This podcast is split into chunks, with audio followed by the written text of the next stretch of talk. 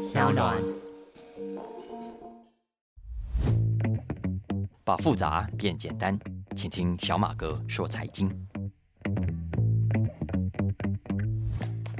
大家好，我是沈云聪，欢迎收听小马哥说财经。今天是我们经济学人特别集的时间。那我们今天要来聊的是迈入二零二三年的第一本《经济学人》杂志，初刊的时间是二零二三年一月七号，封面上是一股红色的巨浪。啊，巨浪里面呢藏着一个病毒的符号啊，所以不难想象吧，要谈的就是最近全世界最关注的中国疫情。因为啊，在经济学人看来，中国这一次的解封跟重新开放国境，会是二零二三年全球最重要的事件。在过去这一千零十六天，总共算的时间是这样子啊，中国关起门来自外于世界，外国人啊，外国企业啊。离开之后就没有再回来，然后想去中国旅游的外国人这段期间来也进不去啊。很多重要的国际会议、学术会议，这三年来我们还是会看到一些中国代表，但是几乎都是透过线上。那我想关于封城啊、lockdown 啊、不能出国这件事情，我们马来西亚啦、台湾啦、新加坡或者是美国、欧洲、英国。也都曾经经历过，我们不能出去餐厅吃饭，不能去市场买菜，不能逛街，不能游泳，不能去公园散步。所以用这种方式跟病毒搏斗啊，我们都很清楚要付出的代价是非常高昂的。你看看这三年来啊，台湾有多少店家倒闭，马来西亚有多少店家倒闭，你就知道很多的企业原本好好的生意，突然间就这样没了。根据市场调查公司啊，Oxford Economics 的估计。中国要付出的代价当然是更高的。中国 GDP 在二零二二年成长率不到百分之三，最新的数据显示，中国的工业部门在十一月份的获利衰退的幅度将近一成。所以啊，之前有些欧美的经济学家就对中国很悲观嘛，都预期中国哇，你继续这样搞下去，继续这样封城下去啊，国家的经济会引爆很大的危机。而中国是全世界最重要的经济体之一，如果中国出问题，其他国家当然问题也很大。所以一阵子大家都很担心，怎么办？中国要怎么走出这个疫情的阴影啊？可是没有想到，说时迟那时快啊！大家原本以为中国接下来就算要解封啊，也应该会是像其他国家一样啊，一步一步来。可是没有想到，你看中国突然就这样宣布开放国界，正式结束所谓的清零政策，没有缓冲，没有什么一步一步来，从零到一啊，就翻过来了，就这么简单哦。所以这也让很多外国的分析师吓一跳，大家都有一种被被突袭的感觉啊！啊，怎么说开放就开放啊？哎，现在病毒还这么凶哎，这样搞不会有事吗？你们中国封闭了这么久，接下来开放之后，对国家的经济会有什么影响？对国际的经济又会有什么样的冲击？金融市场，全球的金融市场又会怎么看这件事情？其实大家最近都在讨论这件事啊。那我看到最近很多国外的研究报告都很关心接下来的发展。显然，《经济学人》也看到了，所以他这一期的封面专题就是中国的疫情。他想要为读者来研判中国开放之后的二零二三年，全球的经济会面对什么样的挑战？那关于中国防疫政策的大逆转，会对世界带来什么样的冲击？我们可以分两个部分来谈。一个呢是疫情本身，这个病毒跟可能造成的确诊人数跟死亡人数；另外一个才是经济。那首先，我们先看一下疫情啊。经济学人基本上认为啊，中国这样子开放是很恐怖的一件事情啊。那现在有人估计，中国平均每天有三千多万人确诊，未来几个月恐怕可以看到有超过一百五十万个死亡病例。就像我们之前讲过的，经济学人在先前的报道上就已经说，他认为中国政府并没有准备好开放，疫苗的普及率还不够高，尤其是六十五岁以上的老人啊。呃，很多都打不满疫苗，就算打的，中国疫苗的保护期限相对比较短，而且整个药物跟医疗体系啊，中国看起来都还不足以应应接下来可能的恶化，所以这个是疫情的部分啊。当然，这是经济学人的看法。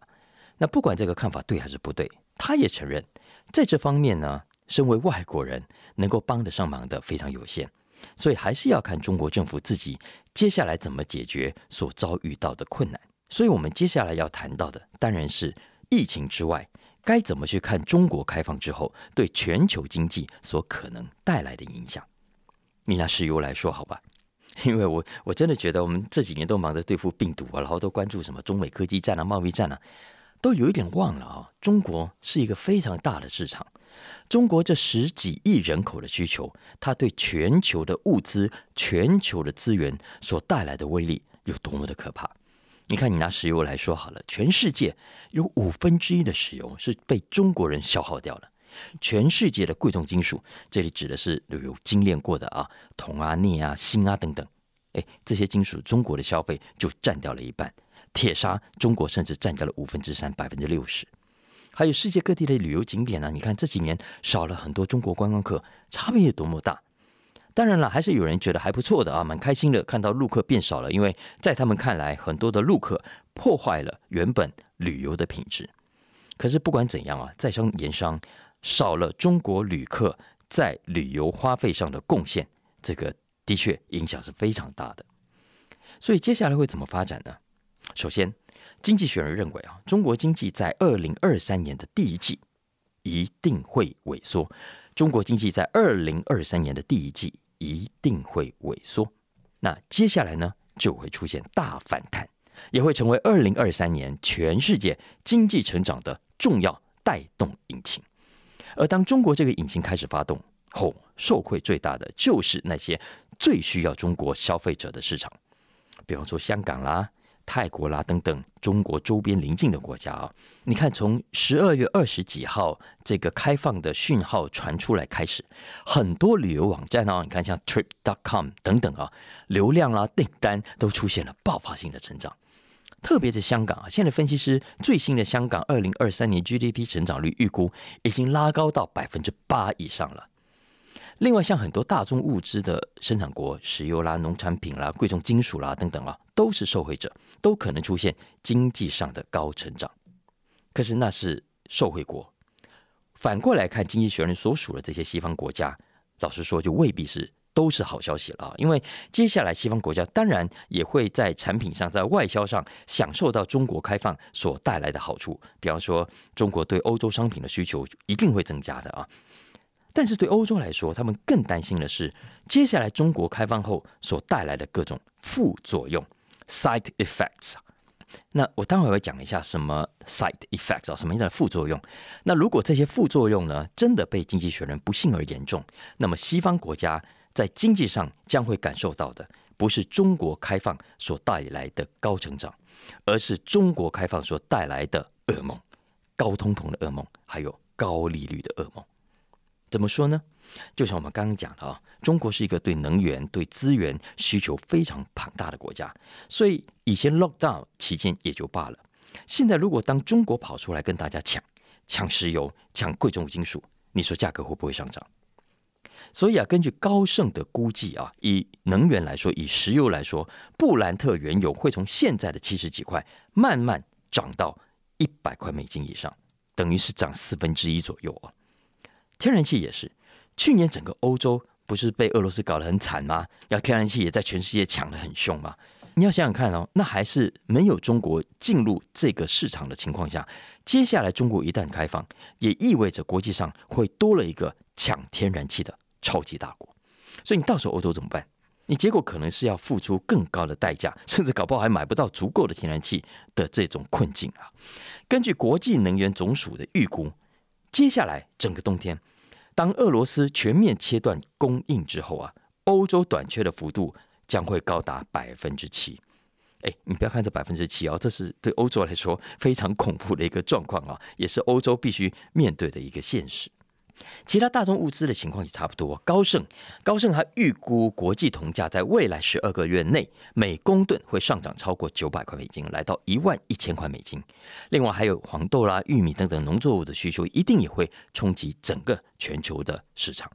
那大家可以这阵子观察一下芝加哥期货商品交易所的这个价格的变化，去感受一下市场的温度。我相信现在欧美政府都在严阵以待啊，毕竟所有跟粮食有关的课题都不是闹着玩的。如果短缺的程度太严重，或者是价格标太高，老百姓是会造反的。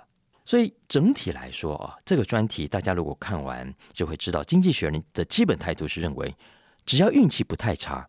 其实整体来说，中国的开放结果应该不是太差的，不是太坏的，只是经历了过去这三年啊，中国的老百姓应该余悸犹存啊。没想到这个政府可以这样说关就关，而且呢，很多外商这两年来看到中国政府这么强硬的防疫政策，老实说，未来也会有更高度的戒心。所以，将来接下来中国或许可以慢慢的、慢慢的、一步一步，就像经济学人说的啊，下半年会更好。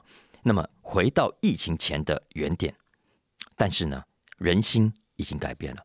在中国的外资啊，未来很可能不会再像过去那样太相信中国政府，把太多的鸡蛋放在中国这个篮子里。也就是说，中国接下来如果想要挽回外资的信心，想要平复中国老百姓自己余悸犹存的心哦，还要费一点心思才行。我想中国就在我们旁边了，很多人都很关心，所以中国这一次的开放跟解封，我觉得台湾都应该要很密切的关注。那我在上个礼拜也跟大家说，二零二三年的财经新闻焦点，基本上呢不会因为跨了个年就结束就断掉，就哎换一个全新的话题出来，不会的啊，基本上还是会延续二零二二年去年的主要话题。通货膨胀啦，俄乌战争啦，马斯克啦，大家并没有因为过了一个年就不再关切了。所以果然呢，这一期《经济学人》的重头戏之一，也还是不离这几个议题。那接下来我选了两篇我认为蛮重要的产业趋势有关的文章，一篇呢是谈卫星通讯啊，也就是那个 SpaceX 的 Starlink，另外一篇呢谈电动车。诶，你有没有发现这两篇文章都会让你想到一个人？对，就是我上个礼拜谈到的马斯克，所以你看，我们真的逃不过他的魔掌，哎，都是得谈到他的话题才行。不过我今天完全不要去谈到 Twitter，我们把焦点放在另外一个更关键、更重要，也是二零二三年更值得关注的科技上。首先，我们来讲一下卫星通讯啊。大家还记不记得啊？俄乌战争刚开始的时候，普京的动作很快啊。其实我都觉得，我们自己打仗想也知道，要打台湾，第一步是什么？赶快把所有的基地台通讯给它炸掉，让大家没有办法上网，老百姓就会慌，对不对啊？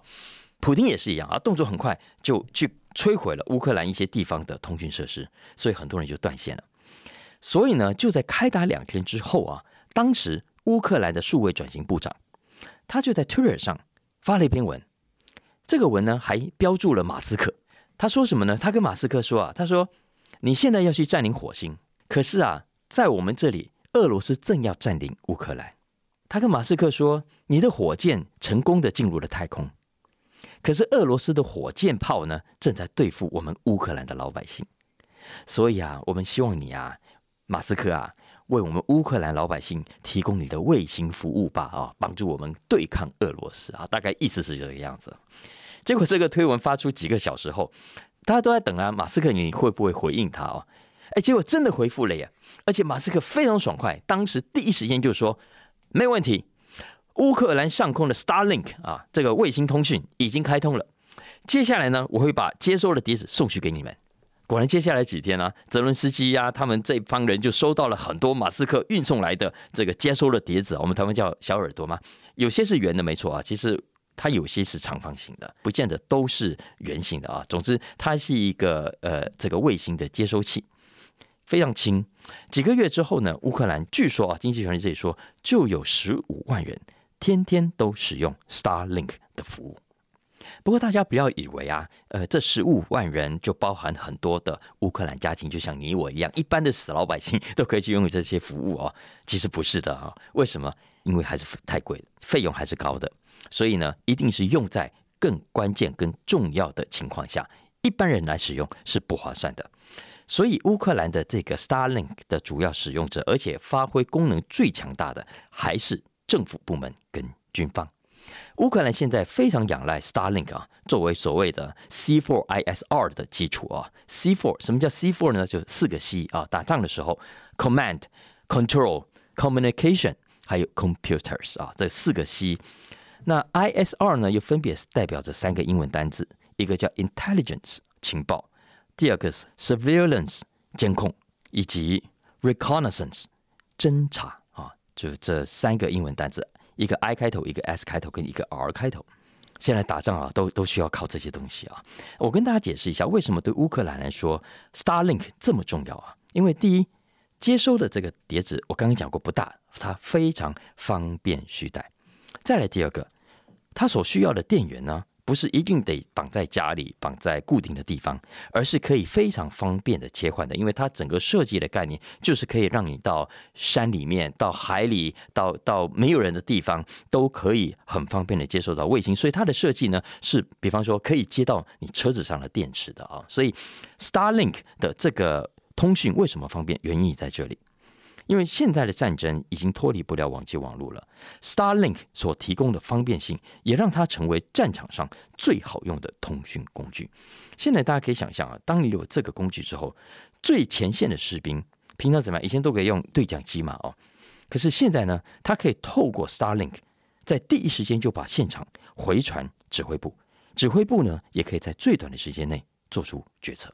我们都知道这个用兵打仗，呃，时间。就是很重要的关键，所以有了这样的一个工具，其实对于第一线打仗的现场是帮助非常大的。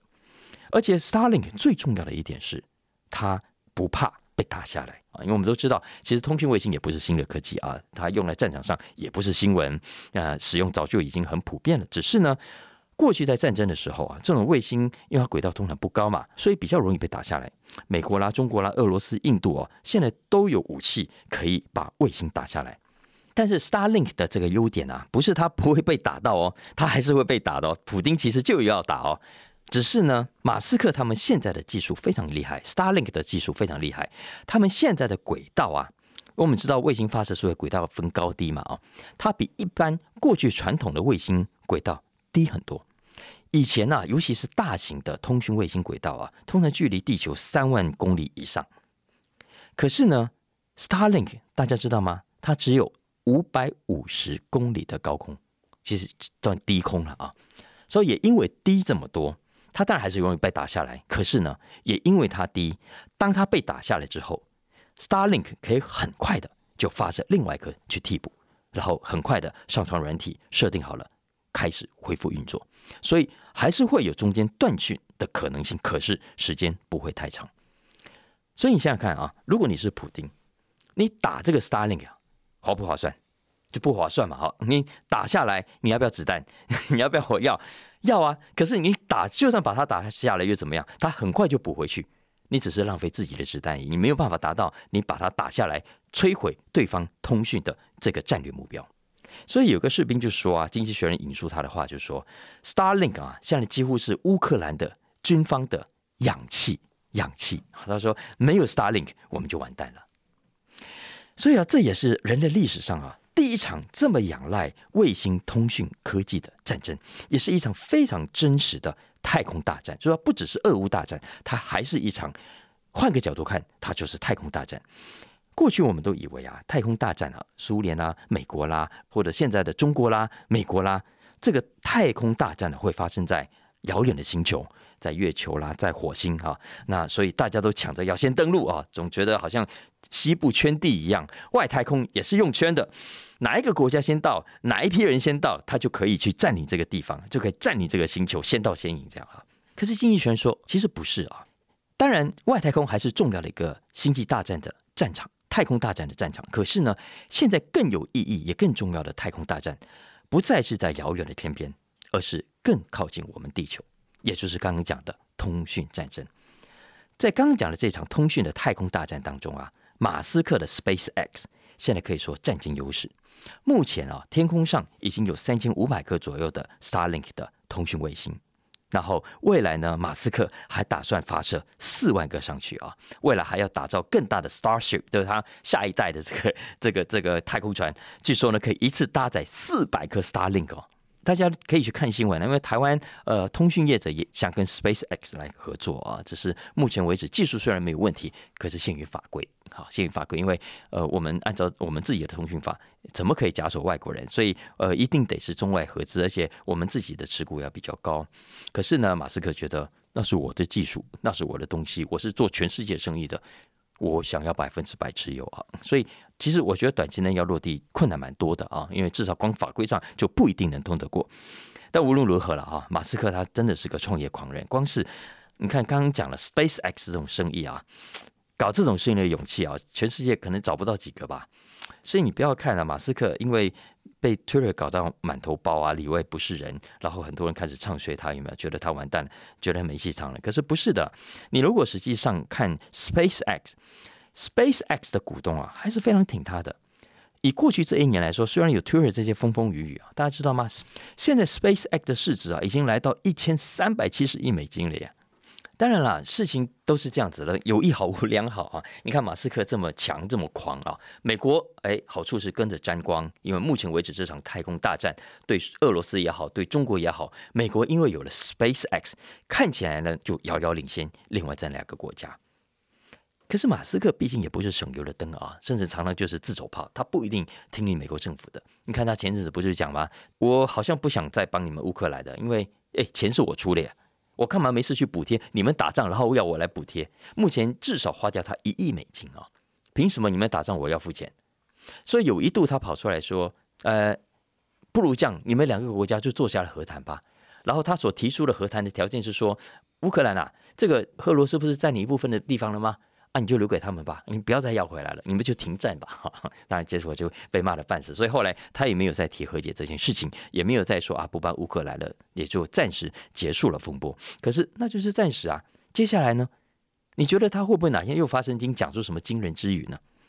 所以你看，我们现在的世界啊，当一个企业家，他的财富大到这么规模，他的创新、他的创意、影响力。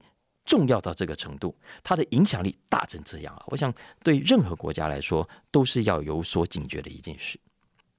不幸好了啊，在电动车市场，马斯克呢就没有那么神啦哈！因为今年一月三号，这个美国股市一开盘啊，马斯克就怎么样，一口气跌了百分之十二哎，百分之十二哎，那是相当于五百亿美金的市值就这样子蒸发掉。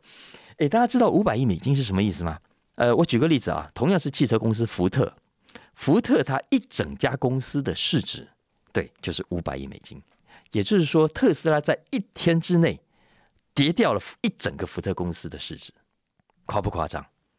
当然，最主要的原因啊，我上个礼拜三的节目有跟大家讲过啊，因为很多市场消费者对特斯拉的需求已经在降温，特斯拉的品牌热潮也很可能过去了，不是不热，只是没有过去那么热了。那这个事情为什么这么严重啊？主要是因为市场啊，它本来就是见异思迁的，在市场上的热钱，他追股票、追这些企业啊，呃，我我觉得有点像渣男追女生呢。因为你只要看到市场热什么啊，就是这些渣男就会狂追啊。然后呢，在狂追的期间呢，这家公司做什么都对，讲什么都好，他连放个屁你都觉得那是香的。可是，一旦啊，这个渣男你的心冷掉了之后，你开始想要去追别人的时候，我告诉你，他就开始嫌东嫌西。所以，很多分析师啊，看到去年特斯拉的买气不好，就开始很悲观的预测，觉得啊，未来可能也不看好。所以，很多啊开始就倒股票出来了。如果你是特斯拉的股东，然后你手上有特斯拉的股票，那你可能就在想了：哇，我现在要继续抱紧紧，还是赶快卖掉？或者说倒过来也可以啊！你现在还没有投资它，可是你看到它股票跌这么凶，哎，一口气跌掉五百亿美金的市值哦，你觉得这是不是进场的好时机呢？哎，如果你再想这些问题，我就推荐你把这一期《经济学人》找来看。这篇文章的标题就叫做《The Tesla Conundrum》，直接翻译呢就叫做特斯拉的难题啊。什么难题呢？就是，请问大家，特斯拉？它到底是一家哪一类型的公司？如果要分类的话，我们说台湾台股有八大类、几大类股嘛？哈，请问特斯拉它是科技概念股呢，还是汽车概念股？其实刚开始的时候，美国有些分析师是想把它列为汽车概念股的，因为电动车也是车嘛，所以它会抢的是汽车市场的生意，所以呢，把它拿去跟美国三大车厂去做比较。可是后来马斯克很不爽啊，他说：“你们错了。”他跟分析师说。我们特斯拉不算汽车概念股，我们不是汽车公司，我们是高科技公司。他为什么要特别强调高科技公司呢？因为你只有高科技，在市场上才能够让人家有更大的未来、更好的想象空间。你这样也才能够有比较好的本益比，甚至本梦比。也就是说，你就算现在还没赚钱，甚至可能还在烧钱的当中哦，诶，投资者还是可以接受你比较高的股价，你看，像先前的很多网络股，之前的很多高科技股都是这样子啊，Apple 了，Alphabet 一样。相反的，如果你让人家觉得啊，你就是跟福特一样啊，跟通用汽车一样，其实你真的就训掉了。所以很长一段时间，市场啊，好像也真的是被马斯克说服哦，所以把它当做高科技股来看待，所以对它的股价啊，呃，可以容忍度一直都很高，造成的结果是特斯拉股价一直涨，一直涨，大家都看到了啊。两年多前一度还涨到，我自己是觉得很不像话，我看的完全不可置信。你看特斯拉一年没出几台车。它的市值竟然已经可以比全球第一大车厂 Toyota 还要来得高，然后更扯的是，它没有停在那里哦。接下来它的股价你看一直涨，一直涨啊，涨到最后呢，它变成比第二跟第三大的汽车公司啊这两家的总还要高，然后比第四家加进来还要高，再比第五家加进来还要高，一直到后来，就像我上礼拜讲的啊，当它的市值来到一兆两千亿美金的时候，它已经比剩下十几家车厂的市值总和。要来的大了，哎，另外十几家人家一年出多少车，我根本不想讲那天文数字啊。相较之下，你特斯拉就出那袅袅的几台车，你怎么可以有这么高的市值呢？不过当然，今年市场猪羊变色了啊，投资者好像突然就醒过来了。然后特斯拉呢，好像连吃了两张黄牌啊，呃，一张呢是当然是科技股大跌，所以特斯拉你是科技股对不对？逃不掉，逃不掉啊，所以你股价跟着跌。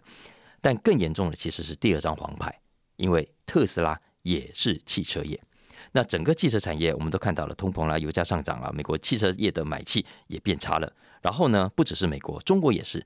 中国因为封城嘛，所以特斯拉的上海厂整个停产。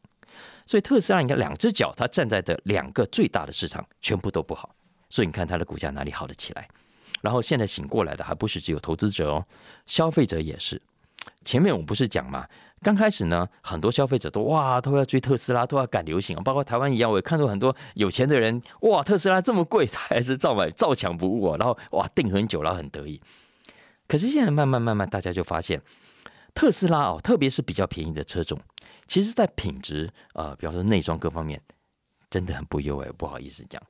你看以前呢，没有什么电动车可以比较就算了，但现在有越来越多的品牌都推出了电动车，而且人家是很丰富的卖车经验的传统车厂，他很清楚消费者要什么，所以特斯拉今天他已经没有办法再像过去那样啊，靠着马斯克炒炒新闻啊，呃，他就可以卖车。相反的，你要去拼你的真本事了，你车子的性能，你车子的内装也好，车子的外观也好，车子的整个动能有没有办法吸引消费者？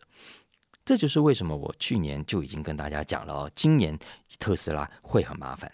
不过话虽然这么说啊，我我其实常常自己在讲这个的时候，都会提醒自己，所以我现在也提醒大家，我们投资的时候，在看一家公司，还是要注意一下市场跟分析师常常会有的一种倾向。我不知道大家有没有发现，其实很多媒体啊，在报道这些市场行情的时候，在报道企业的时候，往往啊爱之深啊，然后就恨之切哈。这句话好像不是这样讲啊，反正当他喜欢一家公司了，想要追捧一家公司的时候啊，什么都好，什么都是好消息。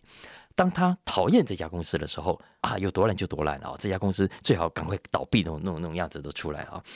所以这是媒体很自然的倾向啊，我觉得难免的，因为媒体要写文章嘛，要要写的耸动嘛，才会吸引人，才会引起话题。可是呢，投资的时候我们不可以靠话题，我们要更客观的去分析这家公司。别人在骂什么公司啊？你不要跟着骂，搞不好就会看到好的机会在里面。所以，虽然我现在讲特斯拉很麻烦，然后它有很多的缺点，但是哦，我也要倒过来提醒大家，绝不等于这家公司它接下来失去了竞争力，没有了竞争力哦。因为至少到目前为止，特斯拉还是电动车的领先品牌。我们必须回过头来，很客观的去看它。去年它总共卖掉了一百三十万台。成长率有百分之四十，当然这台数相较于传统车不是很多，但是它成长率有百分之四十。刚刚讲了买气差啊这些坏消息，其实不是这百分之四十差，而是原本马斯克喊出的目标是百分之五十以上，所以他没有达到目标，让大家觉得啊好像很可惜，好像啊不太行的这种感觉。实际上，哎，人家还成长百分之四十，哎，所以这也是为什么你看它股价虽然最近跌的这么凶，没错，可是呢。市值到现在为止还是有三千六百多亿美金，也就是这三千六百亿美金哦，等于从第二大车厂、第三大车厂一直到第四大车厂的市值的总和。所以你说特斯拉差吗？好，所以这这是我我想跟大家分享的，因为关键呢，我觉得会要看接下来马斯克怎么样去调整特斯拉的策略。这个策略没调好，他当然活该被骂，活该股价继续的跌，活该市值继续的蒸发。但是相反的，如果他用对了方法，用对了策略来应战，其实结果很难说的啊。你看，比方说。不同的市场看起来它必须有不同的定价，更有弹性才行。因为毕竟国情不同嘛。你看中国市场竞争这么激烈，就有分析师就说啊，你特斯拉就应该要降价才比较有竞争力啊。然后呢，在美国跟欧洲市场啊，呃，传统的汽车之外，它应该乘胜追击，应该要更大胆的去抢大型车的市场啊。那我只是随便举举几个例子啊。总之了啊，我要讲的是，市场就是流动的，人心是浮动的。但是好投资者用的方法，其实归根究底都是一样的，而好公司的基本条件也是不改变的，也就是你必须做出消费者需要跟喜欢的东西，否则啦，你如果没有做出消费者喜欢或者需要的东西的话，你可以短期炒到股票，哇，大家很热闹啊，但是呢，长期来说，你绝对不会是一家有影响力、会让人感动的公司。以上就是今天的小马哥说财经经济学人特别集，希望大家喜欢今天的话题，也帮我按下订阅，然后评分五星哦。那更重要的是，有机会的话，帮小马哥推广，邀请更多的朋友来收听。那如果大家有相关的需求，也欢迎透过文字栏讯息中的粉砖连接来跟我们互动。下次见喽，拜拜。